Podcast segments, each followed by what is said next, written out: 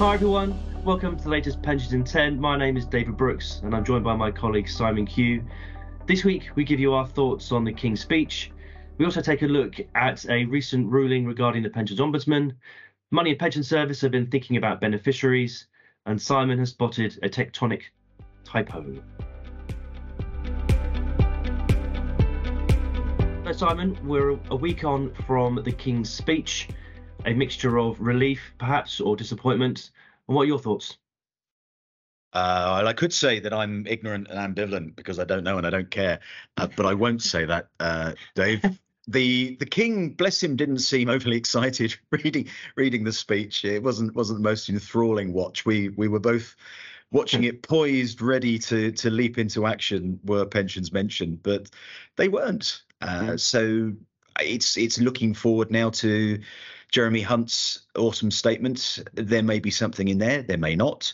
Uh, we've both pored over the written word from from the King's speech and what's come out from government. There's still nothing in pensions in there either. So mm. will they find parliamentary time within this parliament or indeed within this government? I don't know. Uh, if there was something particularly urgent, uh, or pressing or lucrative for Her Majesty's Treasury, then it may find parliamentary time, but it's it's looking doubtful. Mm. As I say, we'll see what Jeremy Hunt says in his autumn speech, but uh, I think pensions seem to be off the menu at the moment.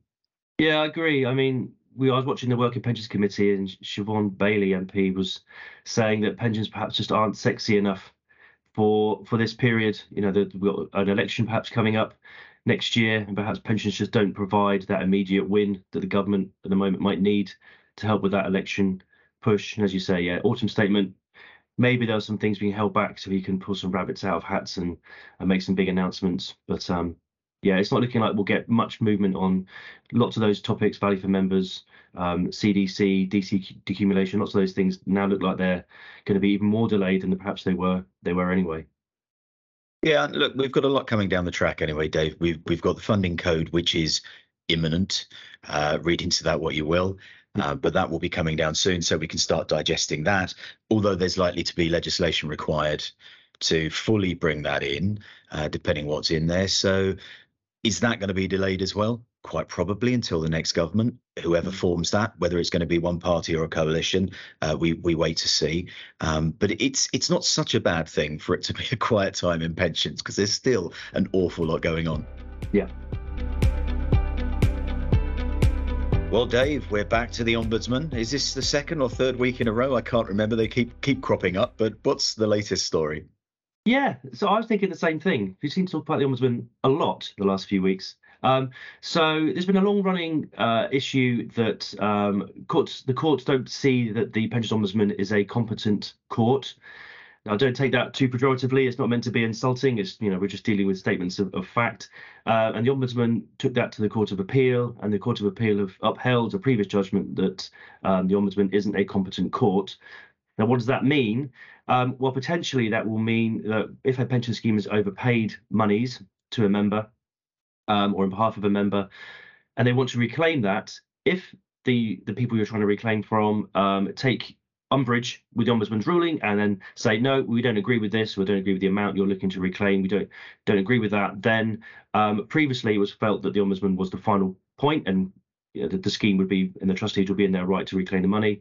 The Court of Appeal has said effectively that no, you will now need to go to a county court to get um, that written up as an order, and then you can start to reclaim.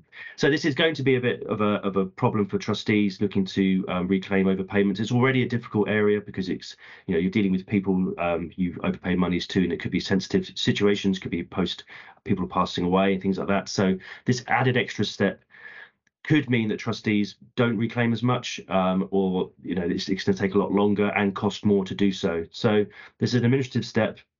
I think we have to wait for the ombudsman to give us their thoughts on it. They've taken down a, a fact sheet they had on this case, and they're going to update everybody again later on. But for trustees listening, I think you need to be aware of this because potentially in the not too distant future, reclaiming overpayments could become a lot more difficult.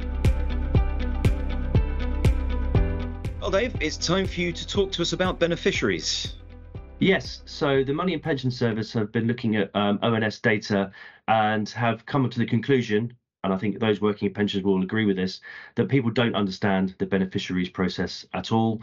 Um, so they extrapolate that 26 million people just have no idea who their beneficiaries might be um, in their benefits. Um, and some of these um, stats are quite quite startling, really. So 23% believe it goes automatically to their next of kin. 11% um, just have no idea. 11%, another 11% believe it goes to the government. 8% believe it goes back to the employer and uh, 7% believe it actually goes to the pension provider. So there's a lot of confusion about what happens to death benefits. Um, and so I, I, know schemes I work on, we, we quite frequently remind members to um, complete their expression of wish forms. So I think this is again more evidence that any trustees listening, um, please do remind your members about the beneficiaries process, what their benefits might be on death, and how they can make sure or give their beneficiaries the best chance of receiving those, those funds. And even worse, you know, when people die without wills, become quite a, a, difficult situation for people to deal with. And ultimately, you know, if there's lump sums payable, quite often the trustees will be the arbiter of where it goes. And if you want the trustees to pay it where you would like it to go, then the best way to do that is to complete an expression of wish form. So I think newsletter season's coming up. You know, a lot of people will write to members with SMPIs, summary funding statements. Please do just include something in there to remind your members um, what they need to do. And Dave, it's so easy to fall into that trap. Having recently joined Broadstone, uh, it means I have a new pension provider for for this particular pot. Mm-hmm. Have I done my expression of wish form? No, I haven't. Uh, so yeah, um, it's it's one of those things. Uh, very easy to do. Mm-hmm. Even people in the industry who talk about this thing weekly, um, if not daily, uh, can still make the mistake. So yeah, really important to highlight that. Thanks. So Simon, you've been scouring the pensions press. What's caught your eye? I have. I, I, I often, uh, or indeed always, scour the pensions press, Dave, um, with a, a fine tooth comb. Uh, but this one was actually sent to me by one of our viewers. Uh, I've always wanted to say that. It sounds like I'm on That's Life or something like that. Um, again, there's another one for the teenagers, isn't it? God, these references. Uh, how old can I go? Um, something was sent out, and it was it was talking about uh, the number of D ski uh, DB schemes. That's easy for me to say. Uh, targeting buyout uh, jumping to fifty percent, and they called called it a seismic shift.